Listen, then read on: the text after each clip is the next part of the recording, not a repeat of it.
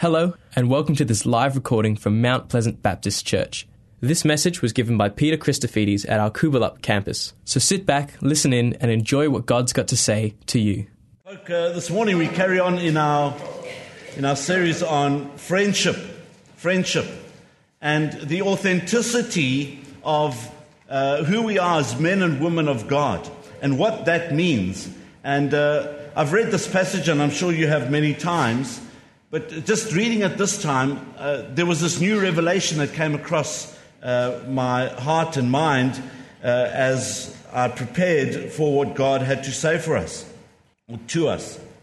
I think we all know that authenticity is something that is a rarity among Christians. And we want to be authentic. We know that we ought to be authentic. Uh, but I'm not too sure how much of that authenticity we practice. And so we talk more about it uh, than practice it. And so it, it seems to, to be something that we know about, but to actually pull the trigger and do it is something that seems to be rare, especially when it comes to prayer. Now, I'm not going to make you feel bad, because can we ever pray enough? No. Can we ever give enough? No. But I wonder if we even pray a little bit. We know that prayer is important. We know that we ought to pray. We know that Jesus taught us how to pray. And I'm not saying that we should be coming to the two prayer meetings uh, that we have at our church on a Tuesday at five o'clock, Tuesday evening at six o'clock, just checking. Um, so you got the point, six o'clock now. And then also... Uh, on a Friday morning at seven thirty. And so wh- what does that mean? You know, well, I'm not able to attend because there's work commitments, but do we pray on our own? Or do we even pray with other people? And so we know uh, that it's important that we pray. I wonder how much prayer we do. You know, in verse sixteen of this passage I'm about to read, you, you see that that James says to them in the context, because persecution was coming. And James was preparing them, and he says, the prayer, in fact, some translations say, the fervent prayer of a righteous person is powerful and effective. And so that word fervent means, uh, it's the word energeo, where, where we get the English word energy. The energized, praying person, when they pray, it's powerful and it's effective. And so that word energeo, it's it's active, it's efficient, it's mighty in its actual energy that g- goes into it. That prayer, that petition, that request that we make, that supplication that we make, and in fact it's got a connotation of begging. I don't beg for anything. Yes, we come before God and we beg Him. It shows our desperation. And so the effective prayer or fervent prayer of a righteous person is very effective and powerful. And folk, a bird is created to fly. A fish is created to swim. A man or woman of God that is righteous or holy, that's what they're called to do, to pray. And so he expands on that, because he says a number of things. Uh, firstly, or let me read the passage, James chapter five, thirteen to twenty. Is anyone among you in trouble? Let them pray. Is anyone happy? Let them sing songs. Is anyone among you sick? Let them call the elders of the church to pray over them and anoint them with oil in the name of the Lord. And the prayer offered in faith will make the sick person well. The Lord will raise them up. If they have sinned, they will be forgiven. Therefore, confess your sins to each other and pray for each other so that you may be healed. The prayer of a righteous person is powerful and effective. Elijah was a human being, even as we are. He prayed earnestly that it would not rain, and it did not rain on the land for three and a half years. Again, he prayed, and the heavens gave rain, and the earth produced its crops. My brothers and sisters, if one of you should wander from the truth, and someone should bring that person back, remember this: whoever turns a sinner from the error of their way will save them from death and cover a multitude of sins. James gives us some of these authentic teachings and authentic advice on different situations we find ourselves in as men and women of God. And he says, firstly, that authenticity in troubled times leads to prayer. So if you're a righteous man or woman of God, one who is holy, one who lives a holy life, that's what we do. And he says uh, in verse thirteen, is anyone of you in trouble? And that word trouble there, kakopaseo, if you're undergoing hardship, suffering, if you're afflicted, listen, he should pray. Is anyone happy? Rejoice. And that's what a Christian does. When you're delighted, when you're happy, then you pray. You sing praises to God because that's what your heart is full of.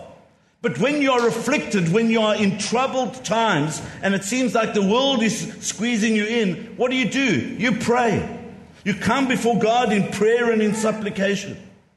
So I think we know about these things, but, uh, you know, it, it's kind of almost the last resort. I've tried this, I've tried that, and the last resort, let me come to God in prayer.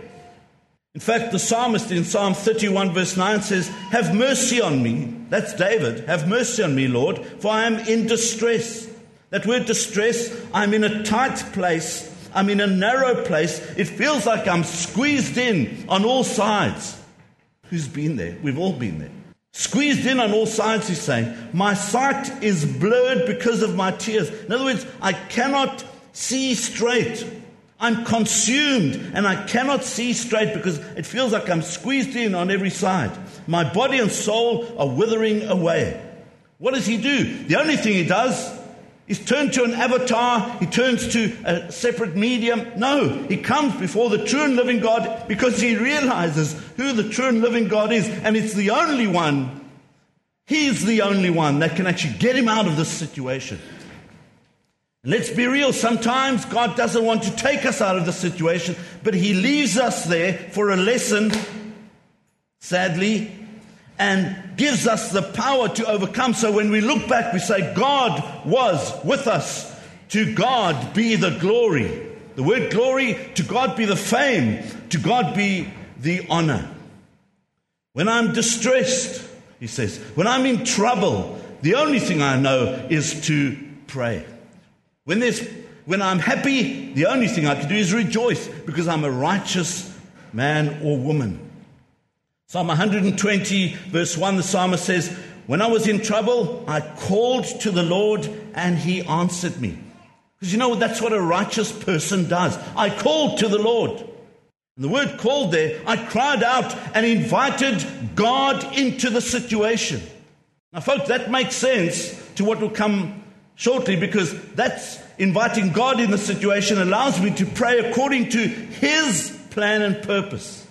Again, I don't go to the horoscopes or to the avatar or to, you know, some other medium to intercede for me. No, I invite God into the situation. That's what a righteous man or woman does. Not as a last resort, but as a first resort.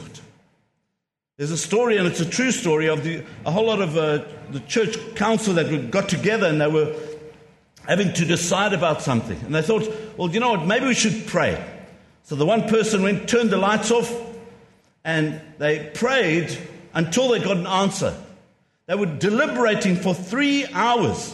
And after five minutes of prayer, the answer came. Clear lesson to be learnt. Why don't we just invite God into the situation right in the beginning? And folk, God is with us. We know that. Because when two or three are gathered, he's in our midst. It's not for God to know that. It's for us to know that. And so we say, God, we invite you into the situation. Whether we're rejoicing or whether we're in troubled times, we feel squeezed in. God, we turn to you. Authenticity in troubled times leads to prayer. Secondly, authenticity in sinful times leads to prayer. We read that in verses fourteen and fifteen, because it seems like what James is saying, that, that there could be some, some infliction, some difficulties that come across our path to teach us a lesson, whatever it is. But we turn to God in those difficult times. It seems harsh at the time, but we turn to God. Sometimes we kind of go, Lord, I don't know whether I should just throw the towel in. No. When it comes to eternal matters, this difficulty we're going through now is nothing compared to the eternal effect that will happen when we invite God into the situation. And it could be sinful. It could be something that leads us astray. And it could be spiritual sickness. It could be physical sickness, because he says, is any one of you sick? You should call the elders of the church to pray over him and anoint him with oil in the name of the Lord. And we'll do that afterwards. If you're not well, physically or spiritually, come for prayer. That's what the church does. That's what we do with one another. And the prayer offered in faith will make the person well, and the Lord will raise them up. If you've sinned, you'll be forgiven. Why? Because we begin to care for one another in the context of the local church. And we begin to bring those prayers and those supplications before God. We begin to say, there's something going on in my heart that's not right, and it's causing me some distress. Could be sin. Could be something that's, that's uh, attacking me, if you like. And I'm not happy about it, but I bring it before God, because that's what a righteous person does. And folk, the Bible differentiates between S I N, sin, and Christ got rid of that curse of S I N on the cross of Calvary. But then we, as human beings, as men and women of God, will still commit S I N S. We continue to con- daily sins. First John one nine, if we confess our sins, he is faithful and just to forgive us and cleanse us of all unrighteousness. But as we come and we speak and maybe get it off our chest and bring it before God and invite God into the situation, then healing comes. Proverbs twenty-eight thirteen, people who cover over their sins will not prosper, but if they confess and forsake them, they will receive mercy. Psalm thirty-two five, finally I confessed all my sins to you and stopped trying to hide them. I said to myself, I will confess my rebellion to the Lord, because that's what sins are. They're rebellion against God, and you forgave me, Lord, all my guilt is gone. Proverbs twenty-eight fourteen, blessed is the man who always fears the Lord, but he who hardens his heart falls into trouble. And so we come before God and we, we say we've got a problem, and that's the first part of healing. That we acknowledge we've got a problem, our rebellion toward God. I've got a problem. I'm a rebel. I'm a spiritual rebel.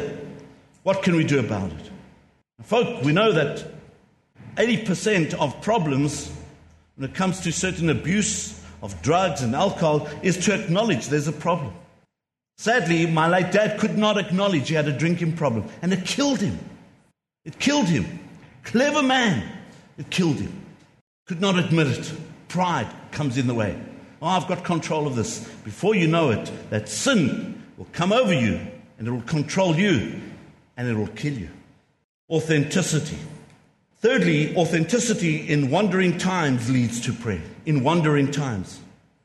And the word that James uses in verses nineteen and twenty is, my brothers, if one of you should wander, planao, roam around or roam away, if one of you should go astray or go out of the way from the truth, and someone should bring him back, remember this, whoever turns a sinner from the error of his way will save him from his death.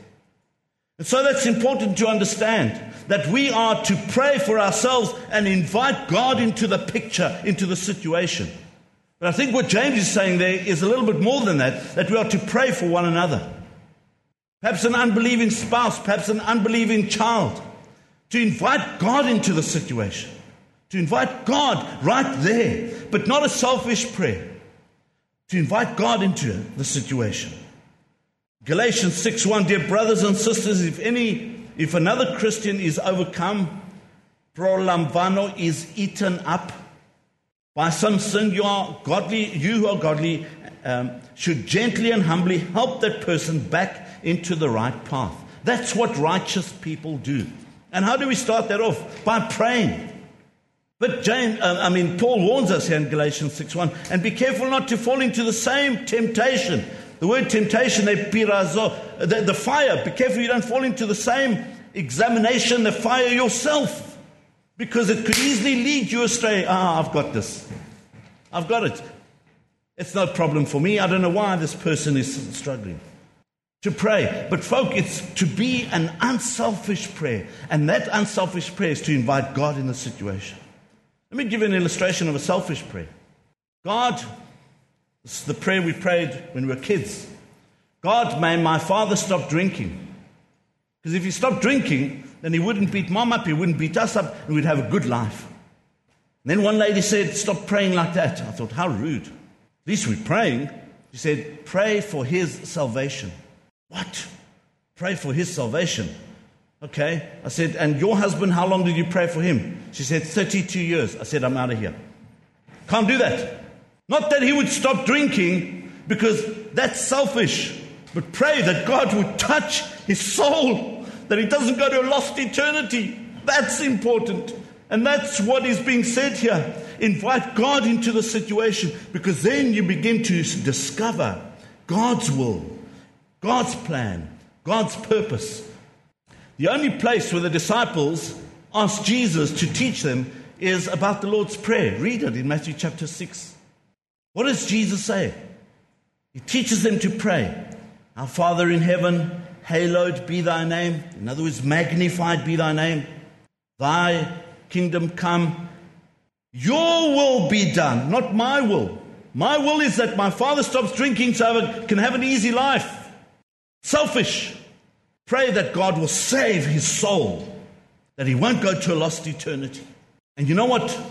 What's very, very important is what Jesus uh, explains in Matthew six in that same context, that we don't stand like the Pharisees and wax eloquent so others can hear us. But instead, that we go into our closet because of who we're praying to. And in that quiet, as we bring our prayers and our petitions and, and invite God into the situation, we begin to discover his will, his plan, and his purpose in our lives. Now that is a discipline. But it's, it's powerful. The prayer of a righteous person avails much. It's effective. Why? Because we've got it right. That's what men and women who believe in the Lord Jesus Christ do. And then he gives us an illustration of who? Kind of uh, Elijah. Goodness gracious. Somebody who ran away from King Ahab and his rebellious wife Jezebel. What a nerd. My, my son would say, what a noob. He runs away. Instead of standing strong, read about it, First Kings seventeen and eighteen. And then we read, because this is a beautiful illustration. It says that Elijah was a man just like us, an ordinary man just like us. He prayed earnestly. That, those two words, prayed earnestly, prosefchome. He brought his supplications before God. He brought his supplications before God. Why? Because that's what a righteous person does. Did he have issues? Absolutely. Um, Elijah had issues. He was discouraged. He was afraid. He was depressed. He struggled. He was an ordinary person. He ran away from a situation, from wicked people. He ran away instead of inviting God into the situation. Ordinary person like you and like me. We know that great God context where uh, he challenges those prophets of Baal and their priests, and he says to them, why don't we put up a sacrifice and see whose God is the greatest? And so those priests come and they, they pray and nothing happens. And Elijah says sarcastically to them, where have, they, where have your gods gone? Have they gone to the toilet? Because nothing's happening. He says, why don't you, you pour water over the sacrifice? And they drenched it with water, and he prays this powerful and fervent and effective prayer, and God consumes that sacrifice and the area around, not a dry little bit left. That witness as well. He was an ordinary man who got discouraged, but he prayed, and there was power in his prayer. Why? Because he trusted in the true and living God. That's what righteous men and women do. They trust in the true and living God. Look, we all sit here and we're squeezed in. If you're not squeezed in, it's a matter of time. That's a guarantee. We're squeezed in. But what do we do? Uh, let me see what the horoscopes have in store. No, we turn to the true and living God and we find the answer through the Word of God. He was a powerful man and he brought his prayers before God. Elijah prayed, and in seeking out the will of God, God, what do you want? So one um, theologian, Robert Law, said, prayer is not prayer getting man's will done in heaven. It's getting God's will done on earth. Let me say that again. Prayer is not prayer getting man's will done in heaven. It's getting God's will done on earth. Touching heaven, changing earth is that one song that we used to sing a few years ago.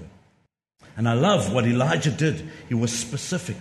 Now, there's some that have this belief that, you know, you only pray once, you bring that situation before God, and you leave it there. Because if you pray that more than once, then it's your lack of faith. Well, folk, I read Elijah, and he carried on praying until it happened. In fact, when he prayed that God would intervene in that situation, he goes and he sends the servant out, and he says, go and check if it's going to rain. He sends a servant out seven times to check if it's going to rain. In other words, he carried on praying until it happened. So what happens? We invite God into the situation until it happens. Because as we invite God into the situation, we begin to discover His plan and purpose in that situation. Our Father in heaven, hallowed be thy name. Thy kingdom come, thy will be done. Sounds better in the King James. Thy will be done. Your will be done, Lord. On earth as it is in heaven. We invite you into that situation. And then finally, Elijah prayed with fervor, with earnestness. He came before God in supplication, understanding who God was, telling God that it's such a small thing for him to come and intervene. And as he prays out, we begin to see God acting in that situation. And I want to suggest to you, we carry on praying until something happens. Let me say this, pray hardest when it's hardest to pray. Oh Lord, this is not the time that I want to pray. Pray hardest in those times because it shows the fervor and the earnestness of our prayer. And we press in to that situation and we invite God into that situation and we ask God through authentic prayer, that He intervene and make a way. Whatever that way is, as we intervene, or as we interact with God, He intervenes and He makes the way. When we pray, remember this. The love of God that wants the best for us, like a father wants the best for us. The wisdom of God that knows what is best for us. He knows what's good for me. Might not be what I want, but it certainly will be what I need. And then the power of God that can actually accomplish that. Authentic prayer. Folk, if you've never heard anything I've said this morning, that's okay. But hear this. Like a bird flies, like a fish swims, a righteous man or woman prays. That's what we do. It goes without saying, that's what we do. Because that's who we are. Let's pray together. Our Father, we thank you for your word to our hearts. Thank you for your goodness. Thank you for your love. Thank you for your grace. Thank you for your mercy. Lord, in difficult times, we want to say that it's hard to pray. But Lord, may we know that it's the only thing we can do because of who you are. So, Lord, we bring our petitions before you. We bring who we are before you. And, Lord, we want to invite you to intervene in a mighty, mighty way. Please, Lord, make us more righteous, we pray, so we can begin to discover that that's all we know and that's all we can do, whether in petition or in praise. Come, Lord Jesus, we pray. In Jesus' precious name. Amen. We hope you enjoyed this message from Mount Pleasant Baptist Church. If you'd like to talk to someone about what you've heard today, then you can contact the team at Mount Pleasant Baptist Church by calling the office during office hours on nine three two nine, one seven seven seven. Thanks for joining us. We look forward to your company again soon. God bless.